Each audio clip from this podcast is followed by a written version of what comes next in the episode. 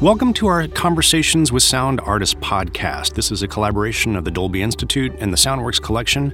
My name is Glenn Kiser. I'm the director of the Dolby Institute, and we have something special for you today. This is the last in our special series of conversations about directors and their collaborations with their sound teams. And this is a recording of a uh, conversation that we had at the Tribeca Film Festival a while back with the composer Carter Burwell and the sound designer Skip Lievsay about their pretty remarkable collaboration with the Coen brothers. Uh, they both started their careers really working with the Coen brothers on their very first film, Blood Simple, in 1985, and have continued working with the Coens all the way through uh, their last film. So, this is a, a, recording of a conversation that we had in front of a live audience in New York City as part of the Tribeca Film Festival uh, Masterclass series. So, uh, enjoy it.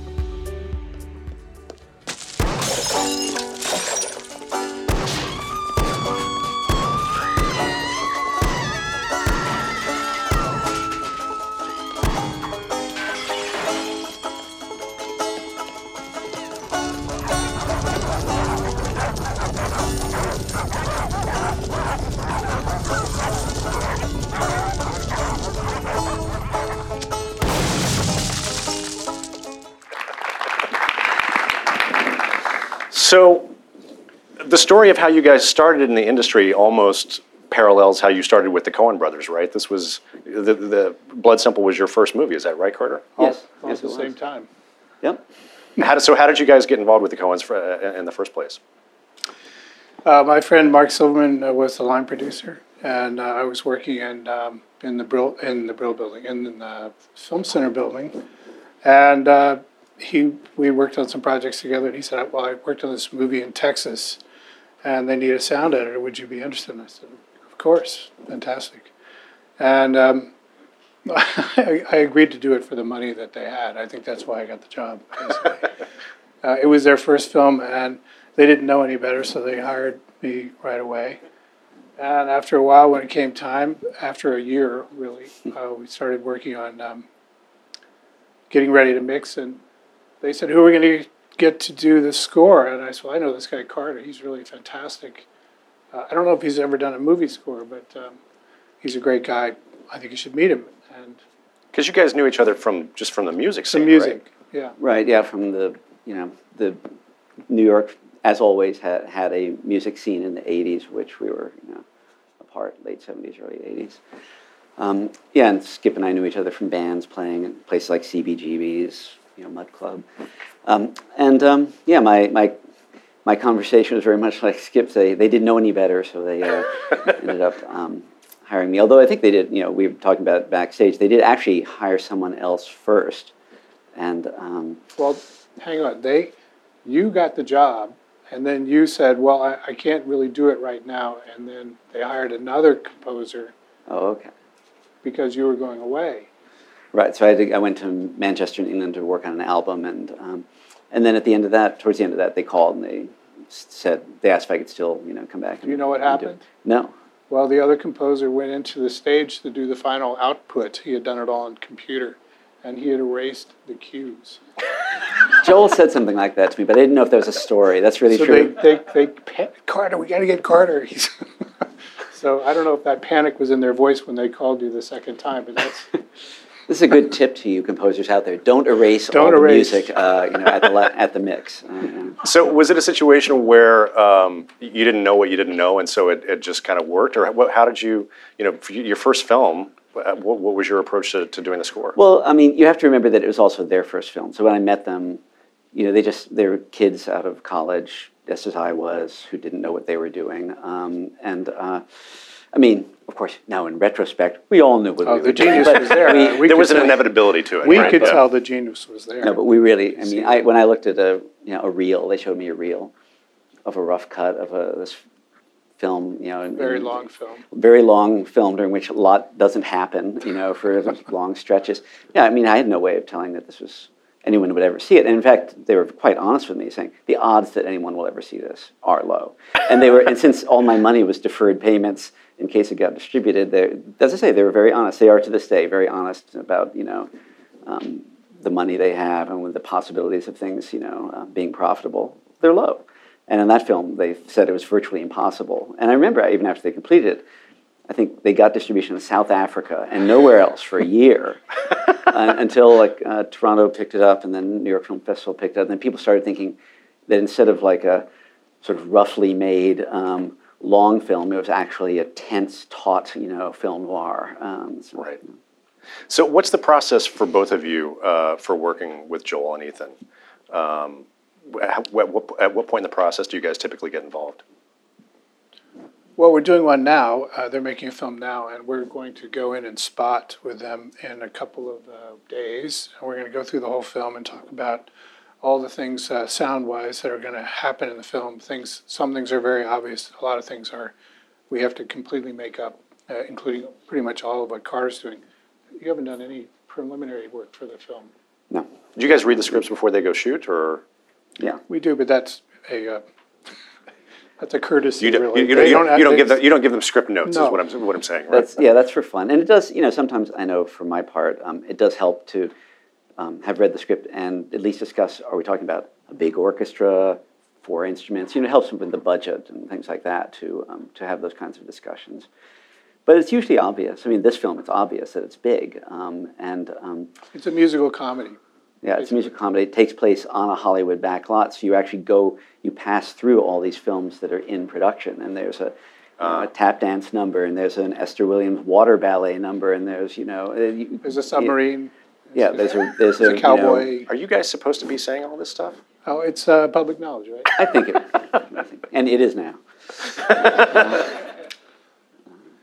The, uh, Anyway, so that we yeah we we tu- typically spot when there's a cut of the film, Right. And um, spotting is where we we go through the film from beginning to end, and talk about what should be happening sonically, musically in the scenes. And um, it is not typically done. The composer and sound designer spot the film together, but it's a smart thing that I would recommend everyone do because if you don't, as I say, which is much more normal, at the final mix, you've got someone trying to push in these sound effects, someone else trying to push in the music. It's um, if it hasn't been planned, it's you know, it's just a situation for fist fight. Yeah, it's, it's more like a free for all, you know, under most circumstances, most movies that we work on, where we don't know the composer. I have, I've had the pleasure of working with a bunch of composers, not nearly for as long as, as closely as we've worked together, but uh, I'm a huge fan of, uh, of the music part of the business. And now I've been mixing for the last uh, long time. I don't know, ten or fifteen years. So now I get to I mix the music as well. So I have to pay attention to what's happening on that side. It's not just the talking and those music guys over there, which is the way it, it is like that very commonly. You can't you can't you can't be precious with the sound effects because you're also responsible for the music on the on the mixing. Even more so, I don't mix the sound effects anymore. Right. I mix the dialogue and the music. So you you cut the you you supervise the sound effects and you sound design, and then you hand that off to another mixer on the on the stage. That's an interesting. So I can't I can't emphasize to you guys enough how how rare in, in our business this way of working is, uh, because I've been on so many mixing stages where you know it's just a you know, it's a it's a, a train wreck between. Sorry. And it- it's That's not a- often unhappy too. And Yeah. it's, You know, it's a quite a precious process. It takes a lot of time and money to produce all the material. And people generally work in a vacuum, basically. Uh, it's not uncommon for the film score to be composed and recorded and mixed without listening to any of the other stuff that's going. That's that's absolutely right. Yeah. And um, I remember when sound went digital, um, everyone was very excited that you could, in a way, you could just have all the faders up. You know, it was technically possible to to do that, and um, I still hear a lot of very noisy mixes where they, you know, basically someone has decided has decided not to decide what should be uh, featured, but um, but if instead you can, before it's even done, decide, okay, this is a this is a music moment, this is a sound moment, or Skip and I will do things where I'll give him the high frequencies and I take the low frequencies, or things like that, or we we pitch our work together and on No Country for Old Men. We'll discuss that, I guess. But you know, Yeah. finding this so that his wind sounds match the pitch of the music and vice versa. So it's um, I mean, I think it's very exciting, and uh, you know, but it is not commonly done. Right. So you guys actually spot the film together with, with Joel and Ethan, and then you're handing stuff back and forth to each other as you go through the process. Where we, yeah, where we think it's relevant. Yeah. Well, one of the things that uh, one of the reasons I picked that Raising Arizona clip just uh, also just uh, to me is kind of genius filmmaking. But um, I'm curious about you know it's it's not unusual uh, in your work with the Coens to have. Um, not necessarily a very long musical cue, but you'll have a piece of music that will come and go. So you know it'll, it'll come in for a moment and then step back, and then you might have this cacophony with the you know that I love that tone for the dogs. You know that that rumble of you know whenever the dogs appear. So that and to me that you guys were doing this from the very beginning, which is is deciding who was going to step forward and who was going to step back. How did that that organic kind of collaboration start? I would say that we have a motivational speaker that we work with, uh, Joel and Ethan Coen.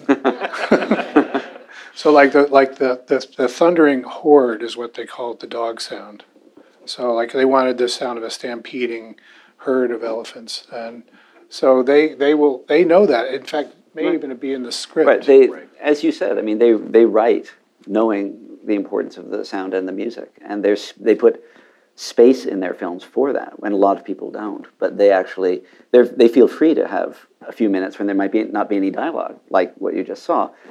That you know the sound is all um, effects and music there, occasional word, uh, you know, here and there. But uh, a lot of people would be uncomfortable having pages of di- script with no dialogue. But um, but they they understand you know what what will be there in the end, or at least they they have some That's, faith that that's be. especially rare for writer directors to have, you know, significant chunks of the movie with no dialogue.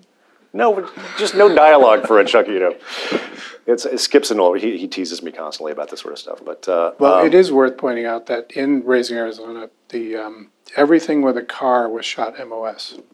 So if if you watch the film, there are whole grand long sequences like that one, where there was no sound recorded because it was the shot very speed, or why was there? What was it? MOS. It's cheaper, faster. I don't know. We're not going to bother with sound during production I- just because we, we need we need to go fast. The the guy who was a mixer was a golfer, so he played golf on the days when they had cars. Well, and, and I was I was actually on the set when they were shooting that in Scottsdale, and um, uh, yeah, I mean they um, they do, you know they. First of all, I'd like to say you have to take your hat off to anyone who, for their second film, wants to work with babies and dogs. But they Right. um, on the set, they you know every dog in the neighborhood is barking. Right? You can't have three dogs in the street without every dog in the neighborhood barking. So it was it was middle of the night, but it was not quiet. It was uh, you know So everything is constructed in that So sense. Basically, what you're Yeah. saying. We went to the first screening. I don't know if you were there, but they re- in those days a screening was basically reserved for the filmmakers. There was no marketing screenings in those days, and so they would run whatever they had, which in this case was the dialogue track, and there may have been one music track, and um, nothing else. So we, we sat in a screening and we watched these sequences. Uh, every every time the car came on screen, quiet, silence totally silent. All, these chase scenes, things happening, motorcycles, all this stuff, completely silent. and eventually, Joel would go.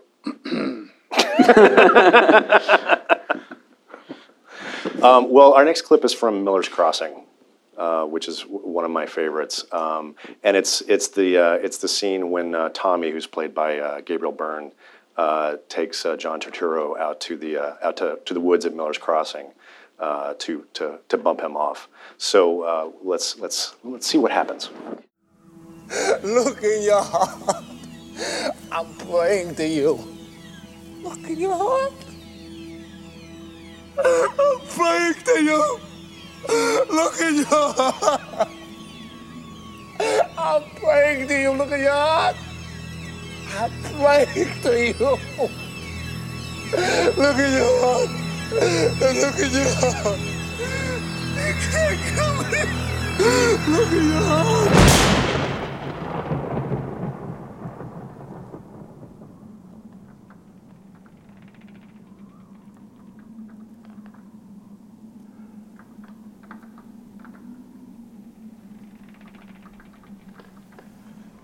Tommy. Shut up.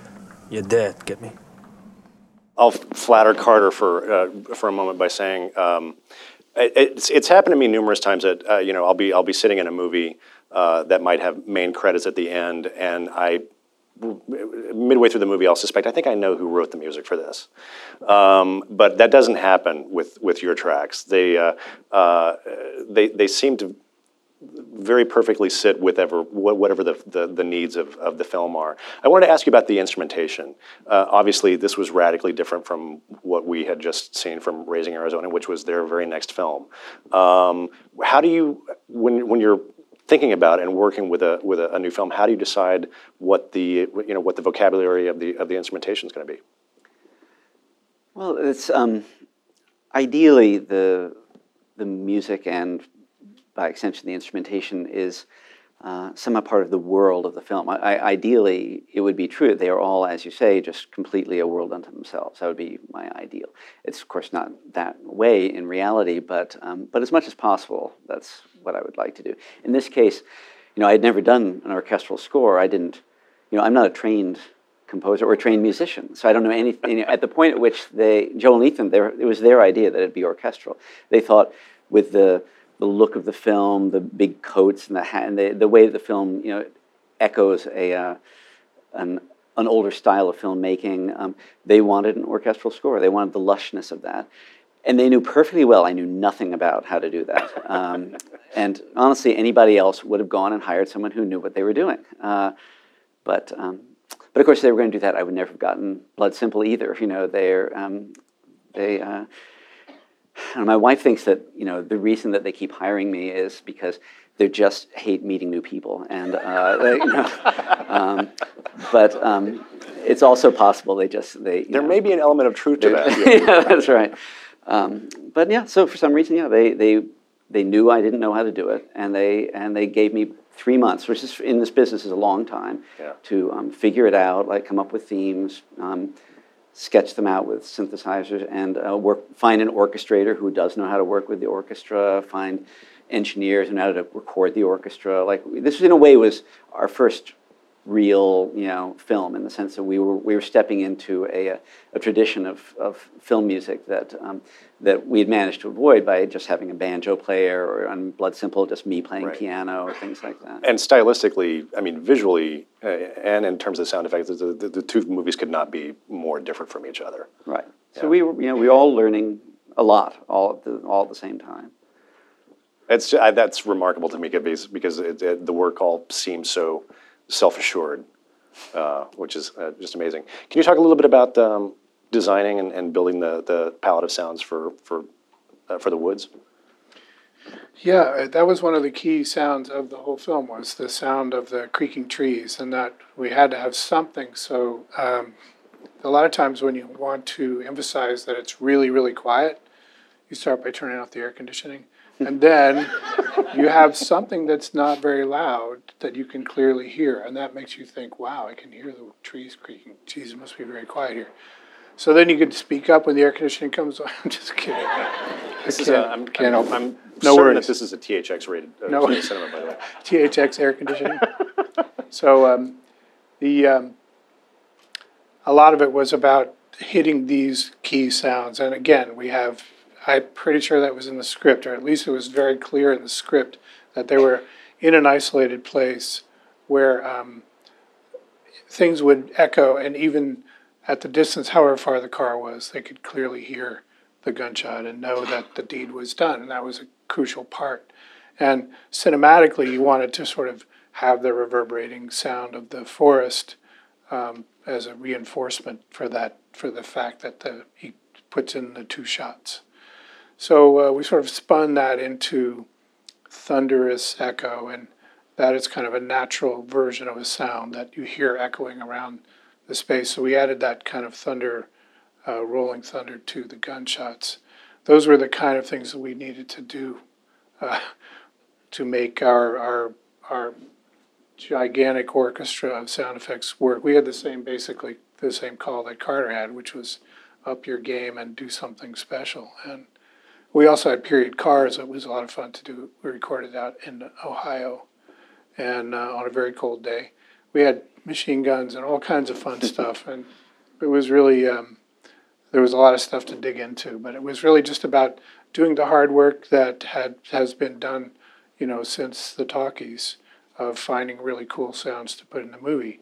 And um, even though not many films had been made like this one in New York, we were still able to go places like Ohio and record cars and do the things that they'd been doing in Hollywood all the, the whole time. One of the things that uh, I mean, there, there again, so many scenes I could have picked for this. Um, I, I, you know, I, I love the the Tommy gun, uh, you know, Danny Boy sequence uh, from Miller's Crossing. But I wanted to ask you, Carter, about one of the things that that uh, I think is is true of the Coen Brothers movies is that uh, they often have a very interesting combination of uh, source music or you know indigenous music to the period with the score. So can you talk a little bit about? I'm thinking also like the Beethoven sonatas and, and Man Who Wasn't There, uh, or uh, um, uh, some of the other uh, you know the the, the, hymns uh, from from True Grit. At what point does that become part of the palette, and how do you work with that material? Well, um, in each case, it's, honestly, it's different every, in every film. In this one, um, they showed me the film with no music at all. And, um, and the film is especially seen in that way. It's quite brutal. There's people, Gabriel Byrne's getting kicked in the head in every other scene. You know, it's it's Poor very. Gabriel Byrne, just I mean, he gets the shit kicked out of him. Still looks great, I mean, right, but yeah, uh, he's. Uh, um, you know, I wish I could look that good after I've been kicked in the head. But, um, but it was quite brutal and cold, and I, I felt that for me, after having read the script, I felt that well, you know, what's driving this story in a way really is the love between Gabriel Byrne character and Albert Finney's character. The, he's the head of the, the gang that Byrne is in. That there's a, it's like a love story, and then Gabriel Byrne's forced to betray the one he loves in order to save him. And um, I, you know, to me, that was what it was about. So I, after having watched it with them, um, you know, I said, well, what would you think about a warm kind of a score? And um, and they. Uh, were like, "Hmm." um, and I and I said, well, so you're thinking more like cold, like sort of, you know, um, you know, uh, more, you know, standoffish. And they said, and I think one of them said, well, how about neutral? because you know they didn't really know exactly what they wanted. They hadn't thought about it, and they didn't want me coming in and totally changing their movie. You know, which um, so I went off and um, found this. I listened, listened, to a lot of Irish themes. I thought the, the, main characters you're watching are from the Irish gang, and um, found this thing called Limerick Lamentation that I thought could be turned into an orchestral uh, element. You know, you could I could imagine how it could be augmented, and um, so I did a quick sort of version of that. And um, just brought them in and played it for them. I don't remember which scene it was, but for one of these scenes, just played that idea for them. It was, it was in fact, going to be a sentimental Irish tune. And Gabriel Byrne, who has a stony expression through the entire film, the music kind of suggests that somewhere back in there, there is actually a person with feelings and, you know, maybe a sappy Irishman who gets drunk and cries. Um, anyway, they saw it immediately. We didn't really even have to discuss it after that. I played it for them and they said, yeah, okay, yeah, that's right.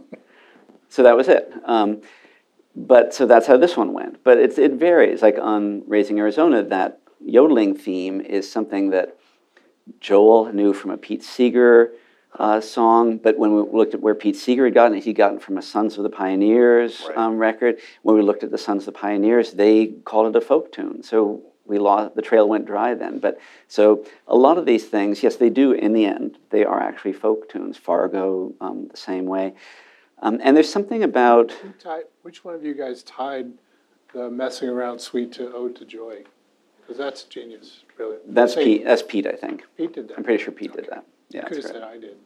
Um, anyway, it was. Um, there's something about the folk tunes. There's an authenticity and um, I don't know, earthiness uh, to them that just happens to work really well with Joel and Ethan's films. And you know, and you know by now by looking back on all their work that they are in fact very much into folk music. But that's not Yeah. why it's there. Uh, it, you know, maybe some way there's connection, but um, but there is something about it that's its humanity and it's um, just the fact that it survived for hundreds of years that makes a folk, folk tune special. And uh, so I don't know. It's but it but it, it's not like that's our plan. Uh, but it just Right. has happened to work in a number of these cases. One of the things that uh, I think is remarkably true about all the Coen Brothers films is that the casting decisions are fantastic and the performances are uni- uniformly amazing. So, can you talk a little bit about what your relationship is with a production sound recordist and the and, and the steps that they take to, to get those performances and capture them on set uh, so that you don't have to do I presume there's not a lot of ADR uh, in, in Joel and Ethan's movies. No, no. The uh, Peter and I worked on um, all of their movies. Carter has also worked on all of them. Actually, one of them only in spirit, but we uh, Peter started as the Are the three of you the that's, that's the, the the perfect attendance for the for the films? actually Joel and Ethan didn't work on one of them, so we've worked on more than they have. The uh, the uh, Peter was the boom man for the first few movies. Uh, Alan um, Byer was the location mixer for the first three, I think, and then Peter went, jumped into the mixer seat, and uh, he's mixed the rest of them. And we we basically do. Uh, I try to visit the set, and I basically go and hang out with Peter and talk about things that we can do better. And um, we compare notes. We invite him to the mix. He doesn't always come because often he's working, but he comes to the mix, and, uh, and we show him issues or things that we've done in hopes of improving it collectively as we go. And we basically. Um, the, the big thing for the Coen brothers is, is uh, it's the Hippocratic oath of above all do no harm. So oftentimes uh, the material is so well recorded and so interesting and the way they work, all you're really trying to do is keep it up there in the front and not mess it up with a lot of other stuff. And we have this mantra that we have of getting a good recording for every single line in the script before they finish shooting. And they're pretty good about it. Um, they've gradually grown more and more focused on that. So whenever something is happening, like for instance in uh, No Country for Old Men, we actually had uh, good recordings for every single line in the movie, um, with two exceptions. Uh, one was a line where Tommy Lee Jones was loading a horse into a trailer, and the horse footsteps coincided with one of the lines. And they said, that's okay, we like that. So we singled that out and we sent it to them and said, okay, are you good with this? Otherwise, go do it again. And they said, no, it's okay, we like the horse footsteps. So the other one was um, Javier had a, a pronunciation issue, which some people had flagged. And we actually did ADR uh, for that line and put that in the movie. But otherwise, there's like a really, really big effort to get really good sounding recordings for every line of dialogue. I want to talk about No Country just for a moment. We're, we're running uh, uh, short on time, but I, I, do want to touch on it. It's uh, I thought that there was actually no music in it until the end title sequence. Uh, famously, you know, the, the, the sort of the, that was the story that had come down was it was a completely musicless film, but it, that that turns out not to be the case. Um, I think about 15 minutes maybe of, uh, of score in the film, but it's right. You you you're not intended to perceive it. Uh, so what, what is the nature of that music and, and, and why was it important for it to be sort of in a stealth mode in that particular film? Well, we, um, we actually came to that solution empirically. I think that Ethan always was dubious that there would be uh, you know, an instrumental score that worked. Joel wasn't sure and he, he asked me to try some things. So um, I did try uh, you know, some different approaches. But it is true. But what happened, just as I say empirically, as soon as you heard something that sounded like music coming in, it actually lessened the tension uh, and um, in the film. And the film is all tension.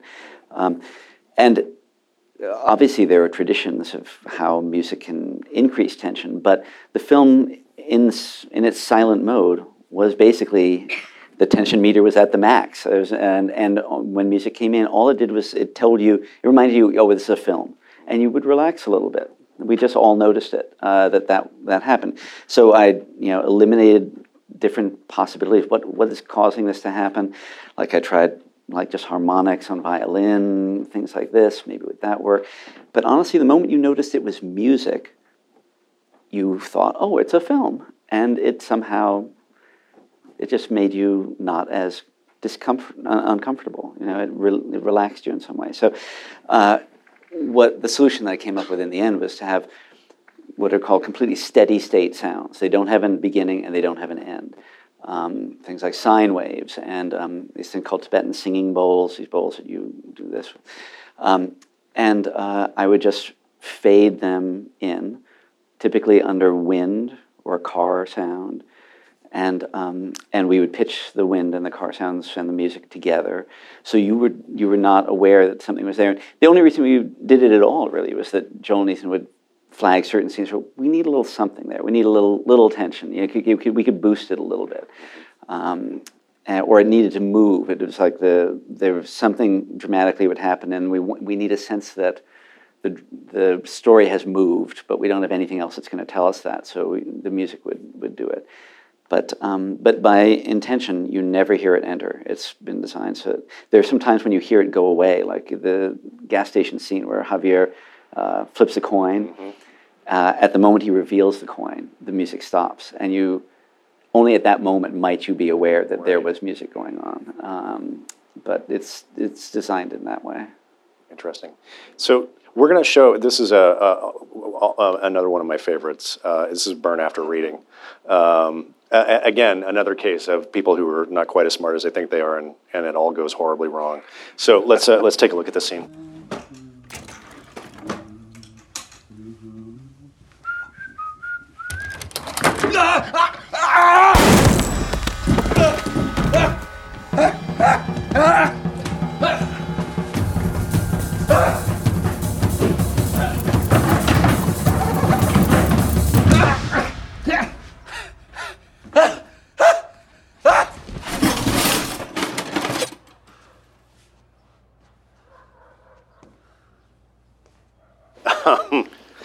For those of you who haven't seen the film, the, actually the next scene after this between JK. the two of them is a, a pure Priceless. genius. It's it's a it's a fantastic scene. Uh, one of the things, uh, Skip, that I've always admired about your work is is um, it's not sound designed by the pound.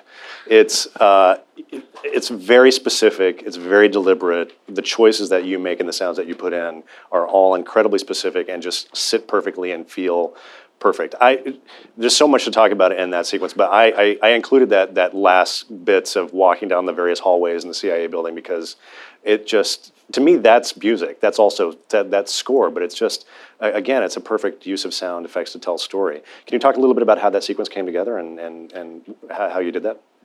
Well, like we talked about, many of the those things were scripted, and um, the hallway sound.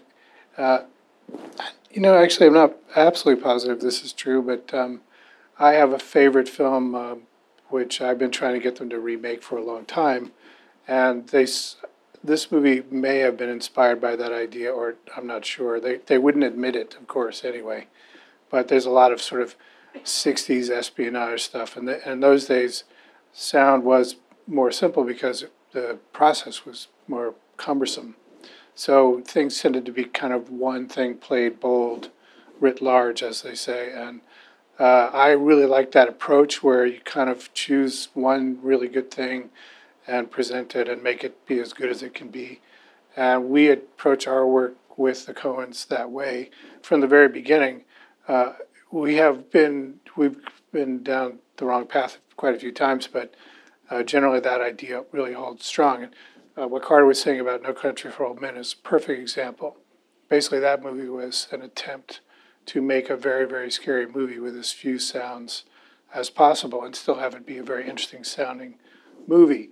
So, um, with that in mind, Joel and Ethan are kind of like Mad Magazine when it comes to movie sound.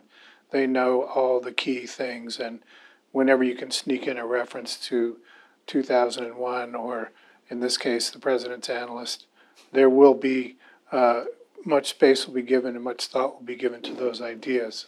And uh, that's one of the things that makes working with Joel and Ethan and Carter such a pleasure. Great. One thing I wanted to ask you, Carter, about that sequence is um, it, it's I mean this it's a ridiculous movie. It's it's it's hilariously funny, completely over the top. Everybody is just behaving in a ridiculous manner, but it's a pretty earnest score. I mean, it's it's it's dramatic and and and is really taking its job very very seriously. Uh, could you talk a little bit about about playing against expectations uh, with music? And, and, and yeah. striking tonal difference? Well, in this case, it's, um, you know, as you say, it's ridiculous and almost all of the characters are idiots. Uh, but they all believe themselves to be part of an international espionage drama, right? So um, basically, the vocabulary of the music is from their point of view. It is from the opening sequence, you know, it's very earnest, very serious, bombastic. Um, and in here, even when ridiculous things are going on, like going up and down the stairs, you know, the bongos and things like that are part of the, the vocabulary of the 60s espionage, you know, um, films. And uh, so it, you know, it's a bit more, um, a bit more screwball here than in other parts of the film, but the music, yeah, it takes, um, takes itself very seriously. And it's, a, in a way, it's a uh, tradition we might have begun around in Fargo because there, the question was, yeah, the, and we actually did ask the question out loud. Um, this film presents itself as a true crime Right. drama, um, but we want people to be able to laugh. But we also want them to believe the murders are real. But we want that not to, we don't want to dampen the possibility of them laughing. So, how do you solve that problem musically? Everything is a joke to them. Anyway, there the solution was, yeah, well, the music will take everything, not only take everything seriously, but take it too seriously. And the very fact that it takes it overly seriously then becomes a joke. Right. Um, so um, that you know that worked here as well. That's great. Well, we've got time. Uh, we're going to take some questions now from the audience, and uh, you you right there in the front row. They're going to give you a microphone. Um, thank you so much. I actually just took a class in January at NYU on the Coen brothers, so I feel very educated, even more so now. Um, my question is How has working with the Coen brothers affected your other work outside of them? Um, and especially for you, Carter, how does that affect your building of theme songs? Well, you know, I, in terms of the way that I work, I'm not sure how much it's um, it's affected me because, as I say, I try to take each film on its own terms. Uh, every director actually works differently. I've I've not, you know, it's just simply true. Every director that I work with works differently, and um, so I don't try to. To expect, I don't expect them to work the way Joel and Ethan do, and sometimes the way that directors will work may drive me nuts. You know, they um, they can't make decisions, or they make them in a different order than I would, or um, you know, they're you know all you know. It's all every film is different, and every director is different. Um, so I try not to bring any expectations. You know, Joel and Ethan were the first people that I worked with, and when after Blood Simple and Raising Arizona, when I started to work with other people, work in Hollywood, um, it was mostly disappointing to find out how things really, really work. Um, because, uh, well, for one thing, Joel and Ethan, I say, are very honest, and they're uh, they give you they're completely frank uh, with what's going on. They they never play any kind of games, and um, They're very Um, rigorous. Also. and they're very rigorous. They're there. If you go to a set, they are there before anybody else. You go at the at the recordings. They're there well before we begin. A lot of directors will show up later. They figure, okay, the composer's doing all this stuff. I don't have to be there. They're there from before it starts, and they're there after it ends. And same with the mix, I assume. And um, it's a they're very um, it's strange to say, but workmanlike, you know, and they, they show up at their office pretty much every day, whether they're working on a film or not. They'll write. They have this, you know, it's their their work is their life, and vice versa. And um, um, it's not as common in Los Angeles, honestly. I, I don't see it that much there. They might. I've worked with some other directors who are like that. Sidney Lumet certainly is like that. Um, I had the pleasure of working on his last film, but um, but there are a lot of people also who who um, are not that way. So I, I try, I've learned not to bring an expectation from uh, from the way they work. Um, in terms of when you said theme songs, do you mean like just thematic, like melodies and things like that? Um, again, I'd really try to avoid um, taking the way I work with them to other other situations. If, if you know, and it's every film is different. And I've worked with Spike Jonze.